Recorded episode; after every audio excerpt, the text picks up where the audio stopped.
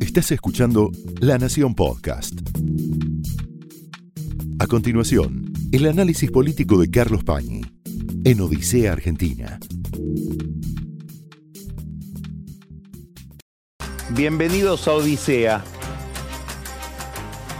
El mundo está mirando, mucha gente está mirando en la Argentina, a veces sin comprender del todo el significado de lo que estamos mirando, el funeral de Isabel II y la coronación de Carlos III en el Reino Unido. Muchas veces se miran esas ceremonias, esas liturgias complejas, extensísimas, empieza en Escocia, va a seguir en Inglaterra, en Westminster, ese ritual de la monarquía al que estamos muy poco acostumbrados y tenemos hasta dificultades para decodificarlo. Probablemente muchísima gente lo vea como una excentricidad, como una excentricidad costosa, que no tiene un sentido operativo directo sobre la vida de la gente, sobre el bienestar, sobre la política. Y sin embargo, estamos frente a un fenómeno interesantísimo si lo miramos desde la Argentina y desde otros lugares de Occidente.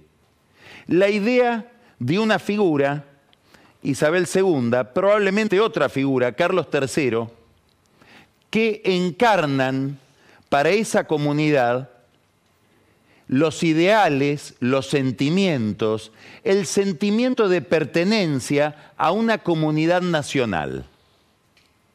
Una instancia respetable, reconocible, de consenso en medio del conflicto.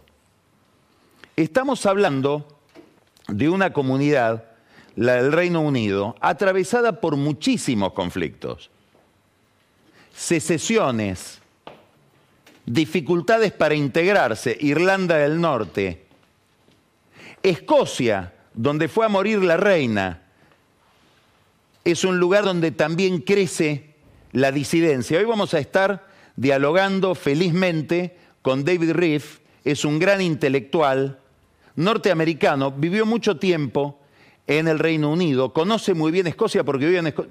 Entre los temas de los que vamos a hablar va a estar este. Él está llegando ahora desde Ucrania. El Brexit, quedarse o no, seguir siendo parte o no de la Unión Europea, dividió a los británicos de manera tan agresiva como estamos divididos nosotros. Y sin embargo, esa división queda superada por esa instancia, si se quiere simbólica, vamos a hablar también de esto con Camila Perochena, que significa la monarquía.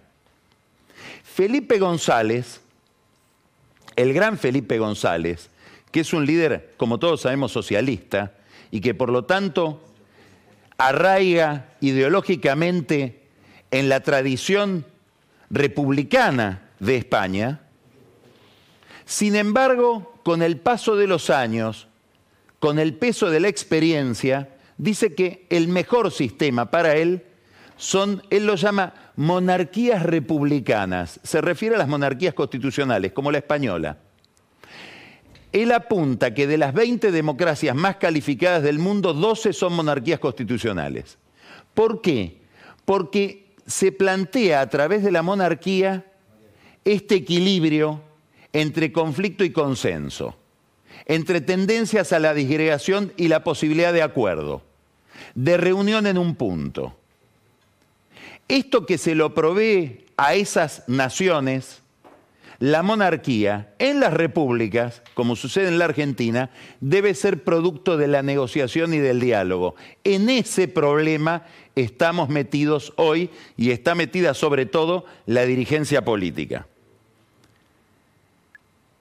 en lograr un acuerdo que debería ser en principio un acuerdo alrededor de reglas, de reglas de juego, de procedimientos. Y un acuerdo donde se negocia, y acá está la gran dificultad, donde todos ceden algo, no donde todos ganan algo. Por supuesto, todos ganamos algo, pero cada sector debe ceder algo. Esto pasó en España después de la muerte de Franco. Esa es la monarquía de la que habla Felipe González, donde los republicanos como él cedieron ante la posibilidad de que haya un monarca donde la derecha franquista cedió ante la posibilidad de que se legalice un partido como el comunista, donde los monárquicos cedieron ante la posibilidad de que haya un rey que no era el rey dinástico, no era el, rey legítimo, era un, rey Juan Carlos I inventado por Franco, puesto por Franco. Cada uno cedió algo que le era esencial. Nosotros estamos mirando el espectáculo de la clase política argentina y es difícil contestar a la pregunta, ¿qué cedería cada grupo que le fuera esencial para lograr esa instancia de conciliación? Pero estamos viendo torpemente a una clase política que balbucea, que se pisa el cordón de los zapatos mientras camina en busca de un acuerdo. En parte esa torpeza se debe a la falta de experiencia.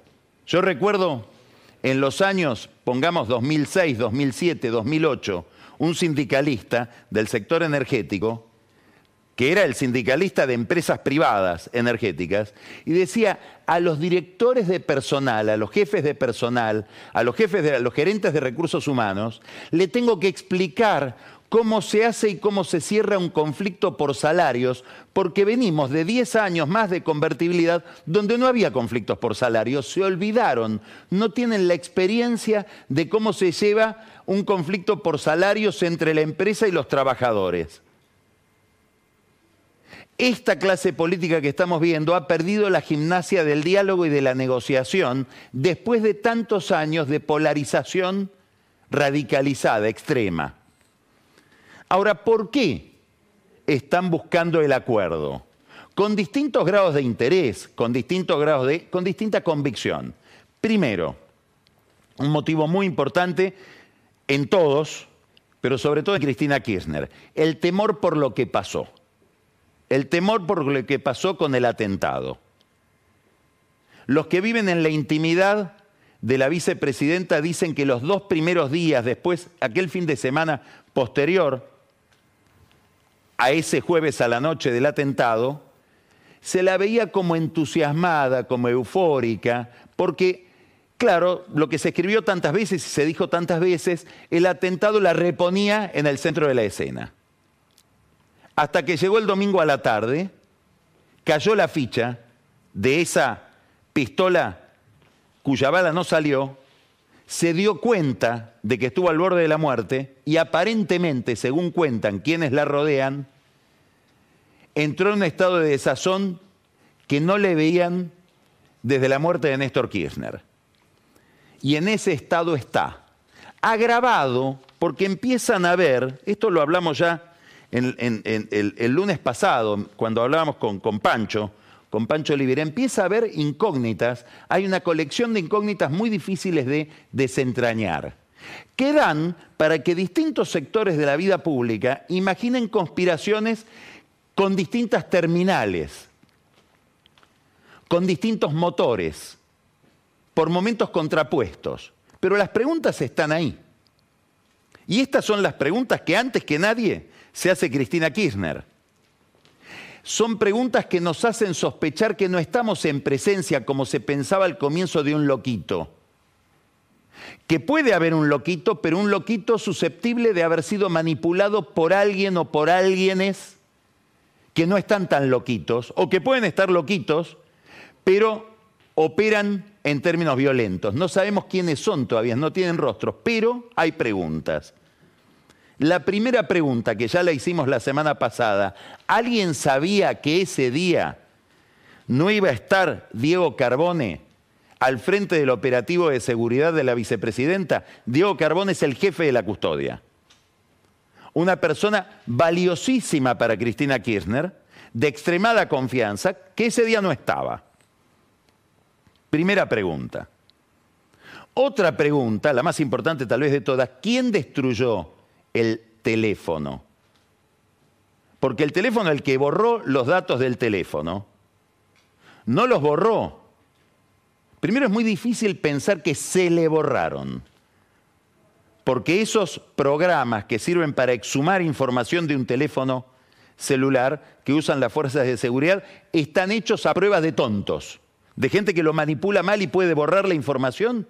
Bueno, es casi imposible borrarla, salvo que uno quiera borrarla porque están fabricados justamente para que sea muy dificultoso borrar la información que se quiere conservar y que se quiere extraer. ¿Quién lo borró? Porque no es alguien que quería cuidarlo a Fernando Sabac Montiel, el, el que protagonizó el atentado. Porque Sabac Montiel ya está, seguramente en las próximas horas lo van a procesar, si no está procesado ya el que borró el celular a quien quiere preservar es al que podía estar controlando a Sabac Montiel. De eso nos estamos privando de saber con esta operación que parece deliberada. Ninguna comparación es fiel, es fidedigna. Voy a hablar de otro hecho atroz. Atentado a la AMIA. En las primeras horas de la investigación, desapareció una colección de cassettes con grabaciones. Bueno, se perdió un material valiosísimo, deliberadamente. Todavía no sabemos quién lo hizo, pero había información valiosísima para saber qué pasó. ¿Quién es esta banda de vendedores de copos de azúcar? ¿Qué vendedores de copos de azúcar van a vender copos de azúcar en manifestaciones políticas de adultos?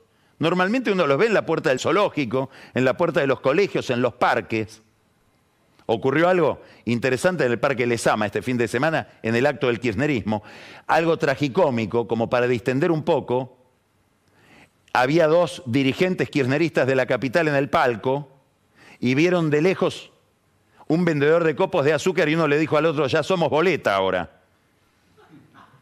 Pero claro, es muy poco habitual que haya vendedores de azúcar sistemáticamente varios días antes en la esquina de Uruguay Juncal, donde había manifestantes adultos casi durante la noche, al final de la tarde. ¿Qué vendedores de, de copos de azúcar raros estos copitos?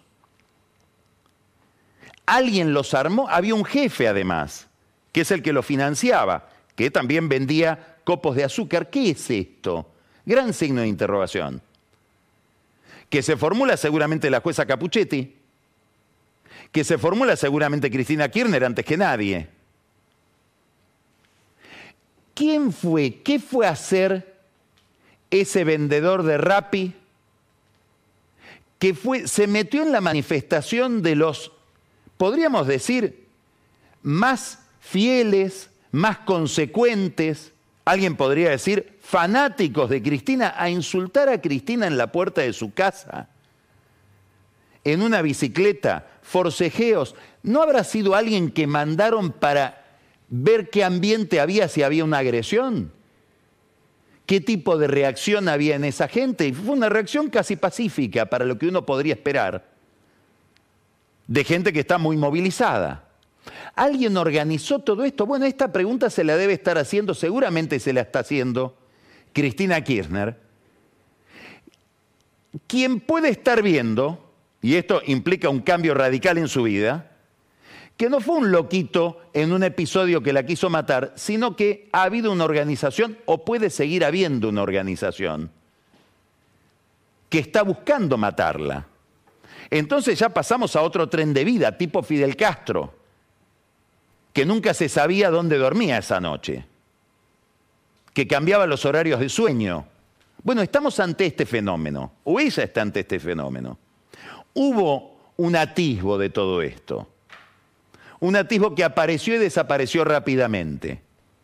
Y es un tuit del abogado de Cristina Kirchner, de Gregorio Dalbón, que dijo, el enemigo es tropa propia dijo algo más. Dijo, solo confío en Diego Carbone, en el jefe de la custodia, y en el resto de la custodia no. Y en la Policía Federal no.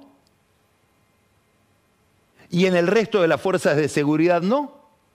¿Por qué solo en una persona? Después lo borró rápidamente. Seguramente alguien le habrá dicho, esto no, pero ¿por qué es interesante ese tuit de Dalbón? Porque seguramente son hipótesis inconfesables, muy inconvenientes que se hagan públicas, pero deben estar trabajando y horadando la intimidad de la vicepresidenta y de su entorno. Este es el clima el que lleva que induce a la idea de ¿por qué no acordamos? Gran problema para Aníbal Fernández, que debe dar explicaciones sobre las fuerzas de seguridad, que tuvieron sospechosísimas fallas en todo este hecho. ¿Seguían con Alberto Fernández? Alberto Fernández lo dijo hoy, en una entrevista con El País. ¿Seguían con él? era un estado de WhatsApp el que alguien capturó. Hasta hoy a la mañana, por lo que sabemos, hasta hoy al mediodía, ese dato y la posibilidad de que hubiera alguna amenaza sobre Alberto Fernández no existía en el expediente que lleva adelante la doctora Capuchetti.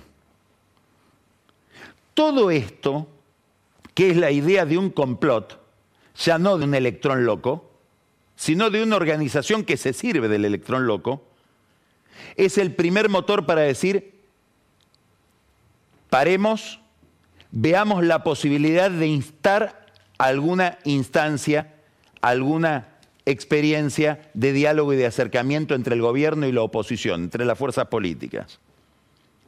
Esto se, combina con una segunda motivación, que ya es más extendida no corresponde solo a Cristina Kirchner, que es el temor a que esta dinámica de enfrentamiento, después vamos a hablar con David Riff de esta eh, eh, em, cultura que se va instalando de polarización en distintas democracias occidentales, lleve a una radicalización que haga que se le vaya de las manos el mismo fenómeno a los principales dirigentes. Este es un temor que obviamente está en Cristina Kirchner, está en el gobierno, está en Macri también los que hablan en la intimidad con Macri dicen que él también daría un visto bueno con todas las reservas del caso, con todas las desconfianzas de que esa experiencia de diálogo pueda ser una trampa, después vamos a hablar por qué, para algún tipo de acercamiento que impida la locura.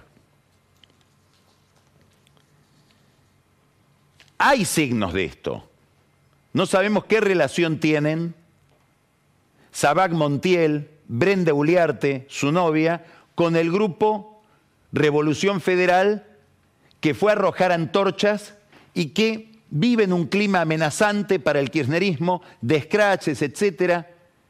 Fue a tirar antorchas a la Casa Rosada. Hay imágenes en, en muchos videos sobre eso. ¿Hay algún vínculo entre esto y otro? ¿Alguien maneja esas organizaciones? ¿Alguien las tiene disponibles para armar un lío? No sabemos. Pero son preguntas que se empiezan a instalar inquietantemente en la escena pública. Realmente, por ejemplo, Axel Kisilov, que dice, la bala que no salió es, eh, me hace acordar este atentado al juicio de Gisela Marciota, diputada, promoviendo un proyecto de ley para sancionar a los jueces que puedan llevar adelante de una diputada nacional. Es como si uno dijera que Cristina Kirchner o su entorno fueron los que estuvieron detrás directamente, materialmente, de los que fueron a poner las bombas Molotov en el diario Clarín de tanta predicante Clarín que llevó adelante el kirchnerismo. No se le ocurrió a Héctor Mañeto decir esta es Cristina. Bueno, sí se le ocurre al kirchnerismo o a muchas figuras del kirchnerismo decir esto es la oposición, esto es la justicia, esto es la prensa. Eso, por supuesto, exacerba más los ánimos y trata de involucrar en un conflicto que parece ser llevado adelante por gente radicalizada y eventualmente por alguna mano negra que los quiere utilizar, involucrar a toda la política en esta lógica.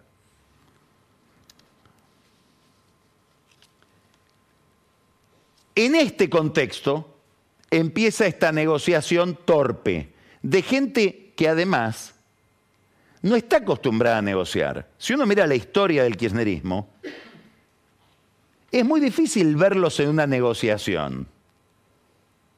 La, la, forma de liderar que ha tenido Néstor Kirchner y que tiene Cristina Kirchner es una forma de arrastrar al otro, no de convencerlo, de arrastrarlo con el poder. Esto llega a tal punto que hay muy poca gente que se le anime a Cristina Kirchner a plantearle una idea en contrario de las ideas que ella tiene. Hay una vieja frase de Zanini que decía, a la presidenta, cuando ella era presidenta, se lo dijo a José Nun, el, el secretario de Cultura de aquel entonces, le dije, salía Nun de una reunión con Cristina Kirchner y le dice, ¿y cómo te fue? No, le dije, no, no, ¿cómo le dije? A la presidenta no se le habla, se la escucha. Ahora hay 30 custodios más. Ahora cayó la ficha de que se necesita más custodia. Pero hubo 20 custodios despedidos en los últimos años en la custodia de Cristina Kirchner.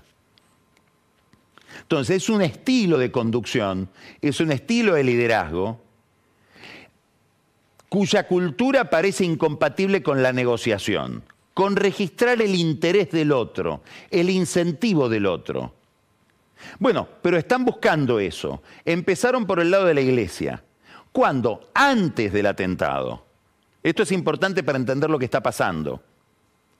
Antes del atentado, hubo un ensayo llevado adelante por el presidente del episcopado, Oscar Ojea, y por el presidente de la Comisión de Pastoral Social del episcopado, para encontrar la posibilidad, aunque sea simbólica, de una foto en común, de reunirse a un espacio ofrecido por el episcopado. Eso no se pudo lograr porque, porque ocurrió el atentado. Iba a ser el miércoles siguiente a ese jueves del atentado a Cristina Kirchner. Pero quedaron las conexiones, los contactos, los teléfonos intercambiados durante ese ejercicio promovido por la Iglesia. Y esto prendió sobre todo en el gobierno y en el frente de todos. ¿Por qué? Porque si uno mira los discursos de Cristina Kirchner en los últimos meses, ella viene pidiendo algún tipo de entendimiento, con motivo de la economía bimonetaria, con motivo de los problemas estructurales de la, de la, economía argentina, ella está hablando de entendimiento. Si uno lee su libro, sinceramente, en el epílogo de sinceramente hay un llamado a un entendimiento. Es difícil registrar eso porque todo el discurso de Cristina Kirchner es combativo, entonces registrarla pidiendo un entendimiento casi ni se nota. Pero está eso, mezclado con otras expresiones. También es posible que quiera un entendimiento para que se establezca cierto clima de pacificación y concordia que le quite presión pública a los tribunales que la están juzgando. Y no solo a estos, a la justicia en general, porque es una expresión que juega en su contra. El que se hace cargo de esto es Guado de Pedro. Aparentemente en representación de Cristina Kirchner y de Alberto Fernández y se puso en contacto con la gente con la que venía él negociando en el marco de ese acuerdo que estoy contando generado por la iglesia, por Ojea y por Lugones, por estos dos obispos. Ahora, es evidente que Guado de Pedro tiene un enorme problema de método para hacer esto. Hay una tecnología que los viejos políticos conocen de cómo se gestiona un acuerdo. La primera, Discreción. Es muy difícil llevar adelante un acuerdo si uno da una entrevista por día. Le pasó el otro día. Dio una entrevista al ministro del Interior, Guado de Pedro, para explicar lo que iba a ser, lo que es el acuerdo que él está buscando. Y le preguntan por el juicio a Cristina. Y él dice, dice lo que está obligado a decir y es un juicio que nos gustaría que lo lleven adelante jueces imparciales y no jueces que juegan a la pelota y toman whisky con Macri. Bueno, de Pedro, o lo criticás a Macri o buscas un acuerdo. Las dos cosas a la vez es imposible, entre otras cosas, porque es evidente, y esto el gobierno y sobre todo Cristina Kirchner lo registra con toda claridad, que Macri registra en la oposición, en Juntos por el Cambio, y sobre todo en el PRO, no tanto frente al radicalismo o la coalición cívica, una preeminencia que viene de haber sido el fundador, que viene de haber sido presidente y viene también del carácter de Macri, que tiene un carácter más marcante, más nítido. Entonces, no hay acuerdo sin Macri. Es decir, buscar un acuerdo e ignorarlo a Macri o criticarlo a Macri es casi un juego de suma cero. Guado de Pedro de esto no se dio cuenta todavía, Cristina Kirchner sí por algo que vamos a contar después. ¿Qué quiero decir con esto? Que el acuerdo siempre, siempre, en todos los escenarios, es entre halcones. El acuerdo sirve si acuerdan los extremos, porque el extremo trae a todos. Si acuerdan los que se parecen, hay gente que queda afuera y denuncia por traidores o por colaboracionistas a aquellos que acordaron. Esta es la dinámica de cualquier acuerdo en cualquier escena. En este contexto es que Guado de Pedro,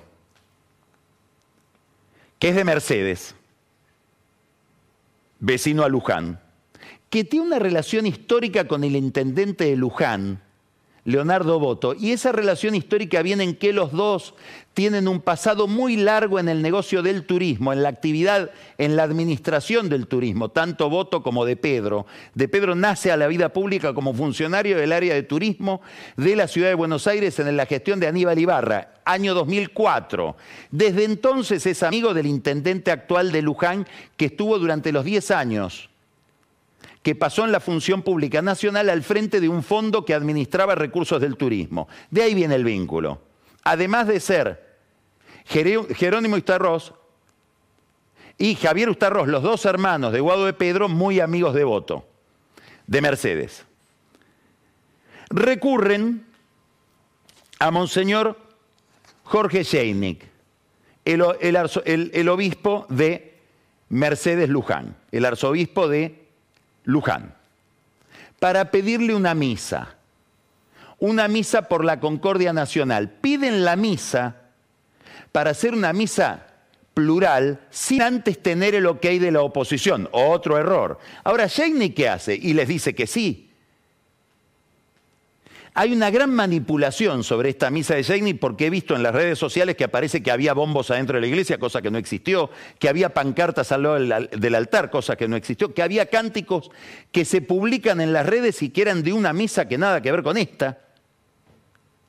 Ahora, Sheikni dice, sí, es un acto religioso. Vamos a mirar lo que dijo Sheikni durante la misa, porque en todo este batifondo quedó marginada, quedó eh, eh, opacada, eclipsada la humildad de Sheiknik, que fue realmente muy buena en este clima de discordia. Vamos a ver unos segundos de lo que dijo el arzobispo de Luján durante la misa que le pide el intendente de Luján, como él mismo, el, el arzobispo aclara. La Iglesia Católica y todos los credos estamos para ser servidores de la paz y la fraternidad y nuestro primer y principal servicio es la oración. Oremos, creemos que la oración de los que estamos aquí ya es un hecho de paz y de fraternidad. Este lugar sagrado es como un concentrado de la patria, porque aquí vienen millones de peregrinos de todos lados de todas las edades, de todas las realidades sociales, de todos los partidos políticos, los movimientos sociales e incluso de diferentes confesiones religiosas. Es decir, cuando uno mira lo que realmente dijo el obispo, es obvio que es un mensaje absolutamente ecuménico y pluralista. Es decir, ahora está pagando, él dice cometió un error, sí, por, ¿Por qué cometió un error? Porque no calculó la interpretación que iba a haber en este clima de discordia, donde aparece que ese mensaje es un mensaje kirchnerista. Está claro que no. Es decir, estamos ante una dirigencia en general muy poco despierta a los mecanismos del acuerdo. El primer mecanismo del acuerdo, como decíamos, es registrar al otro como legítimo. El segundo criterio de un acuerdo es entender los intereses del otro. Y el tercer criterio es proponer una agenda. Acá se habla mucho de acuerdo, pero nadie entiende muy bien, nadie puede definir para qué acordar. Empezó a esbozarlo un poco Guado de Pedro al final, cuando dijo, bueno, podríamos acordar sobre temas energéticos, Algo parecido a lo que pasó en México cuando Peña Nieto propuso un acuerdo para la dirigencia política también muy enfrentada de México. Me cuentan que cuando le fueron a Macri con la vocación de el gobierno de celebrar un acuerdo, Macri dijo, bueno, que, que escriban cinco puntos y hablamos, pero que haya algo concreto. Y tiene razón, porque lo otro es todo este desgaste de un dispositivo muy valioso y sobre todo de un dispositivo muy valioso que es el papel que la Iglesia puede jugar en la Argentina, no como organización confesional solamente, sino como organización social y política para un momento de tensión. Sería penoso que por manipulación o por manoseo se queme ese fusible o ese dispositivo. Hasta ahora, ¿cuál es el experimento más concreto probablemente más eficaz, pequeño, de entendimiento que ha habido en el seno de la política argentina, este que les voy a contar. Adolfo Rodríguez Sá, conocido por todos, senador por la provincia de San Luis, que viene de integrar el bloque del peronismo federal, pero tiene una muy buena relación, con el tiempo se ha ido haciendo cada vez mejor esa relación con Cristina Kirchner, le propuso un acercamiento con Cristina Kirchner a su compañero de banca. Está al lado de la banca de José Torello, por casualidades de la Organización Espacial del Senado. José Torello, lo estamos viendo acá en esta foto, es un dirigente muy importante, muy ligado a los temas institucionales del PRO, pero lo que es más importante, es uno de los mejores y más antiguos amigos de Mauricio Macri. Tiene una confianza absoluta de parte de Macri porque se criaron juntos, hicieron todo el colegio juntos en el Cardenal Newman. Bueno, Torello habló con Macri y se encontró con Cristina Kirchner hace aproximadamente 15 días. Esta es una novedad muy importante, porque debajo de todo el ruido que hay respecto de esto de negociaciones entre gobierno y oposición, hubo una reunión muy formal muy protocolar, no se habló de nada en profundidad. Hay un detalle, tomaron los dos mate cocido, pero quedó establecido una especie de teléfono rojo entre Cristina Kirchner y Macri a través de José Torello a instancias de Adolfo Rodríguez A. Aparentemente, según la información que me llega, esto fue explícito, es decir, Torello le dijo a la vicepresidenta, vicepresidenta, el día que usted necesite comunicarse con Macri, yo estoy disponible para que haya un canal de comunicación entre ustedes dos. Insisto, todo esto tiene que ver con un horizonte de interpretación por parte de la propia Cristina Kirchner de que para llegar a la otra orilla es indispensable que esté Macri.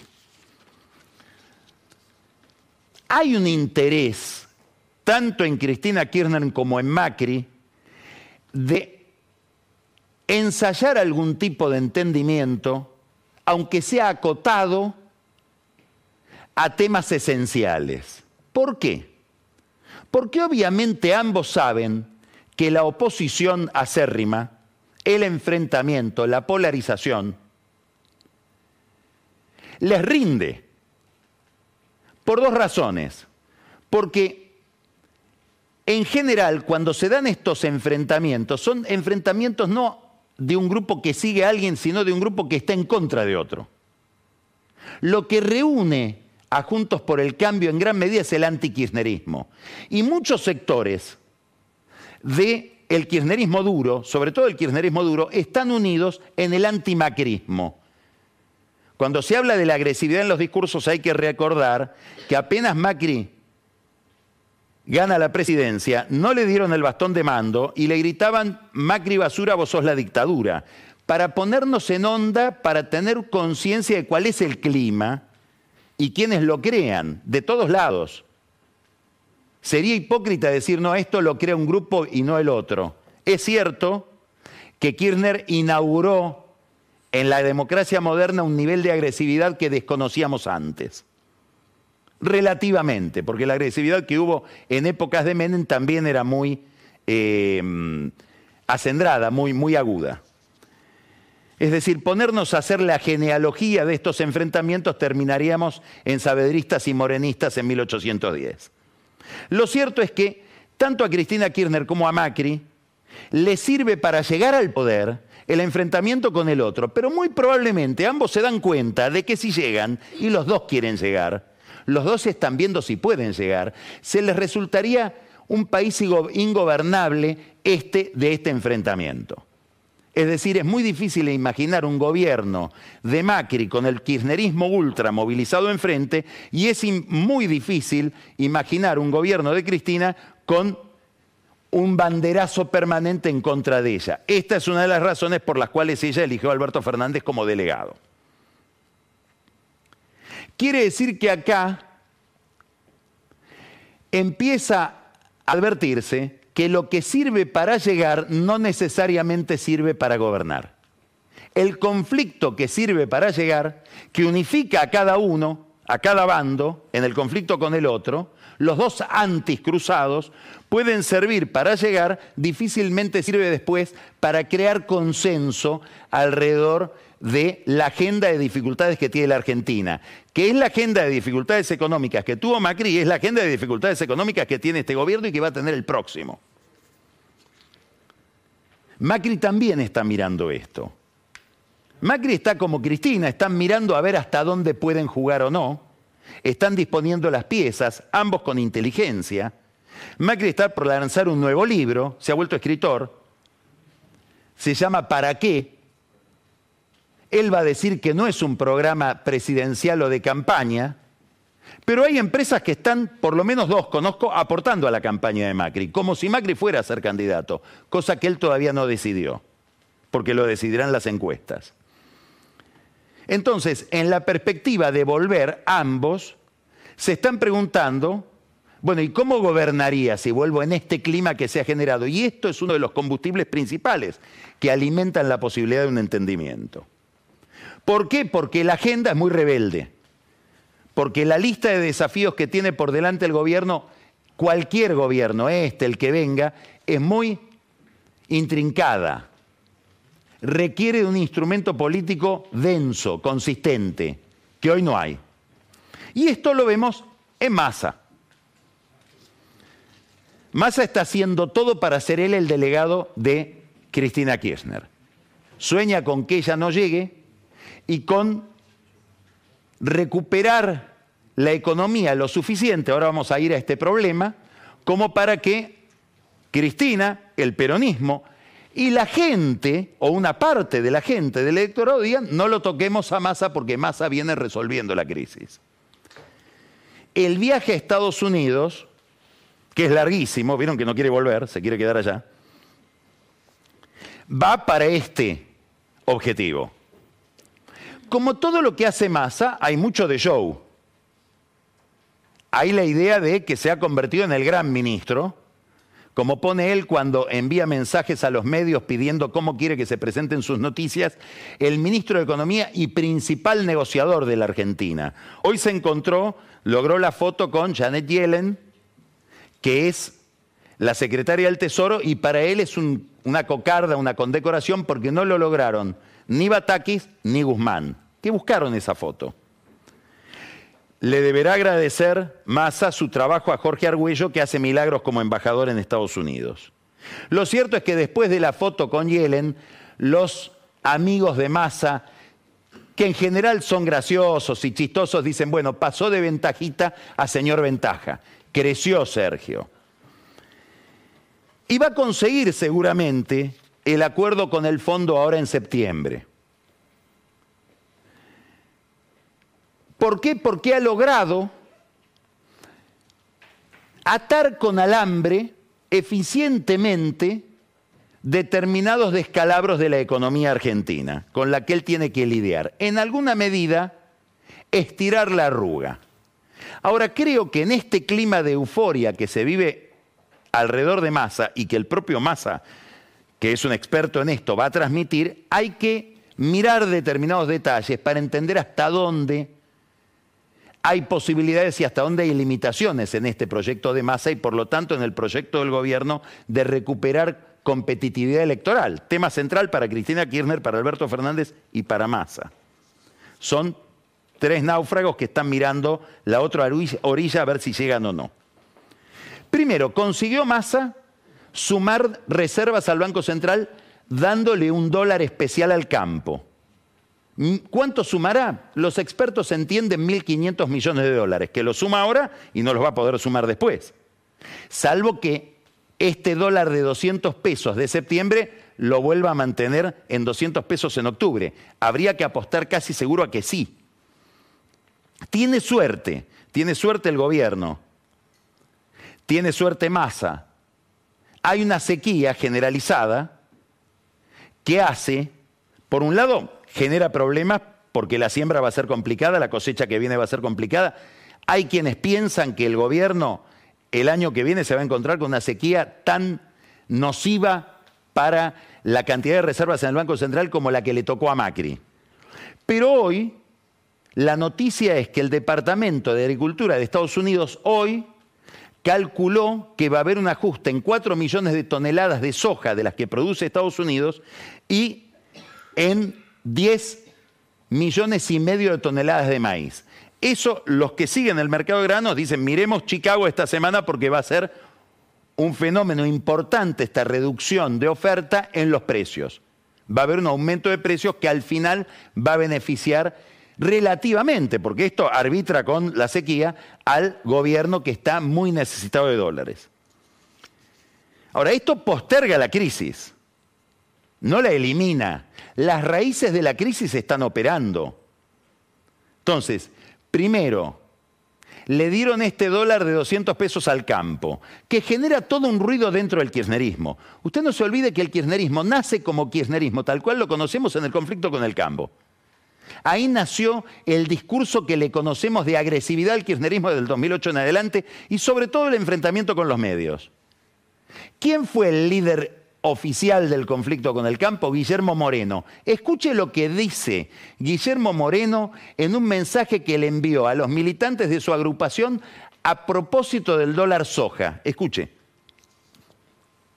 Las decisiones tomadas por el Poder Ejecutivo el último domingo implicaron una brutal transferencia de ingresos de los sectores populares a los productores de soja y a los dueños de la tierra a través del alquiler, que obviamente tienen que pagar los productores.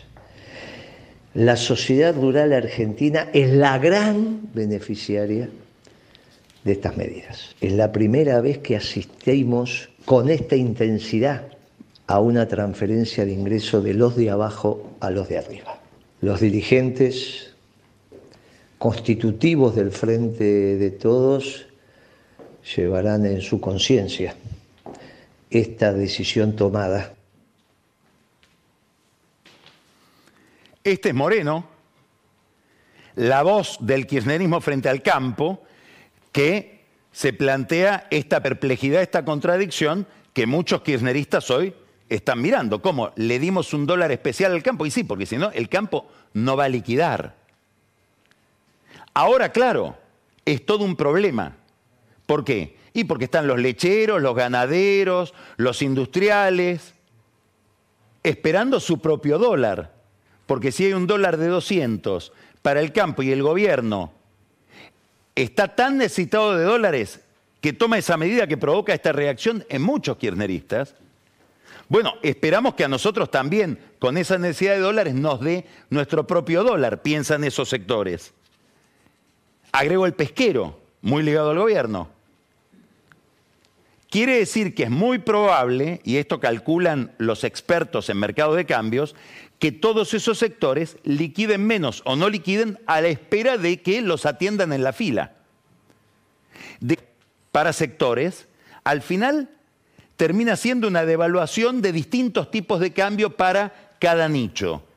Y hasta tanto a cada sector no le toque su dólar, no liquida. Seguimos con el problema, no resuelve el problema cambiario masa. Además, otra perplejidad como la de Moreno se endeuda. Este viaje es un viaje de endeudamiento y de endeudamiento en dólares. Entonces, Pero ¿cómo? ¿No era que la maldición de la deuda era una maldición macrista o nosotros también somos parte de esto? Segunda pregunta que se pueden hacer muchos kirchneristas. Ahora, al que vende dólares, ¿qué le doy? Pesos. ¿Y quién quiere tener pesos hoy? Hay que convencerlo mucho para que acepte pesos con esta inflación. Entonces el Banco Central sube la tasa de interés por encima de la inflación. Impensable para el kirchnerismo. Otra herejía. Endeudamiento, dólar al campo, tasa de interés real positiva.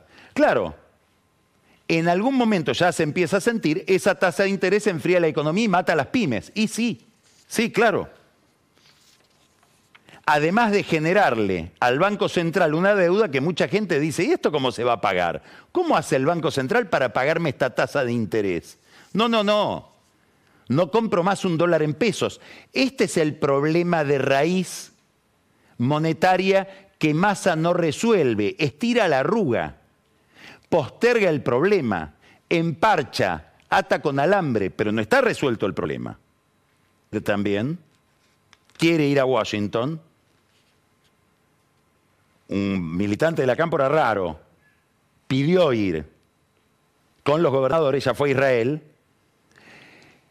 Este grupo de gobernadores que viaja con Guado de Pedro a Washington le pide a Massa mantener los subsidios en sus provincias del norte. Es decir, que la segmentación tarifaria empieza también a hacer aguas. Y la segmentación tarifaria es la reducción de subsidios que le permite a Massa mostrarle los números que le habilitarían, no ahora, en diciembre, que le aprueben de nuevo el acuerdo con el fondo.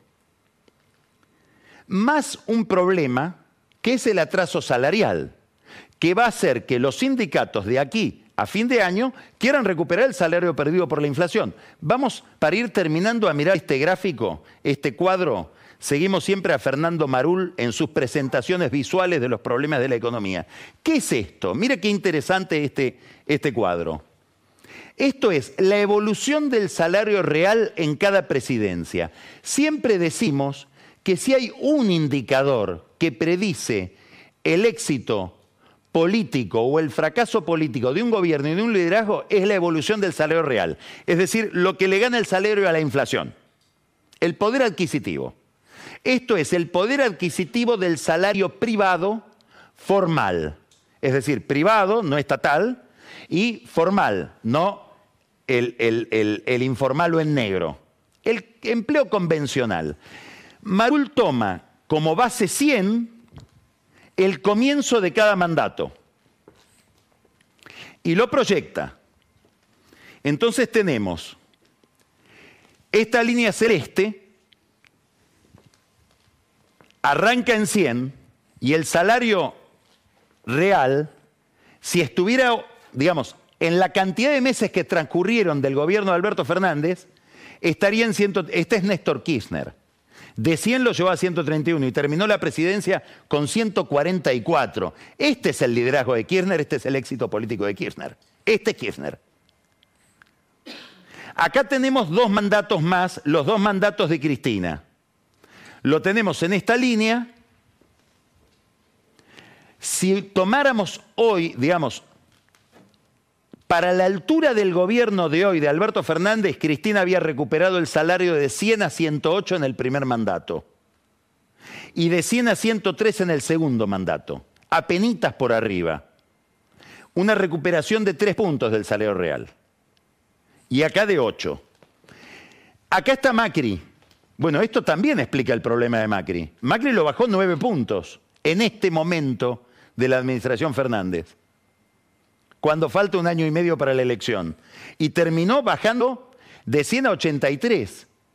17 puntos. Bueno, esto también explica el problema de Macri. Si atamos éxito político a poder adquisitivo del salario. Y acá está Alberto. 97. Está tres puntos por abajo. ¿Qué va a pasar con esto? ¿Massa va a lograr que esto se recupere o no? Esta es la pregunta que se está haciendo Cristina para saber qué destino político va a tener este gobierno. Ahora, ¿cuánto tiempo tiene Massa para demostrarlo? ¿Cuánto tiempo tiene para seguir dando malas noticias? Aumento de tarifa, reducción del salario del sector público, aumento de tasa de interés que enfría la economía, mata a las pymes, la pyme endeudada está en un problema. Cristina lo va a dejar experimentar hasta cuándo. A Guzmán lo dejó hasta diciembre. En diciembre del 2020 empezaba la campaña electoral. Le dijo, hasta acá llegaste. Esta es la gran incógnita. Esta es la gran incógnita. Este problema, en este gráfico, detrás de este gráfico se esconden las miserias, las dificultades de la economía argentina. Massa tiene que rendir examen en diciembre frente a Cristina y frente al fondo. Dos mesas examinadores, examinadoras contradictorias. La misma agenda de Massa la va a heredar el, próximo gobierno, el del que sea, el de Juntos por el Cambio, el del Frente de Todos, quien llegue. Para eso se necesita consenso político. No hay un monarca, no hay una Isabel de Inglaterra.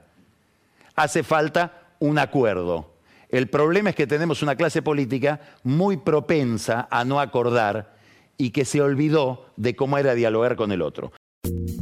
Esto fue el análisis político de Carlos Pañi en Odisea Argentina, un podcast exclusivo de La Nación.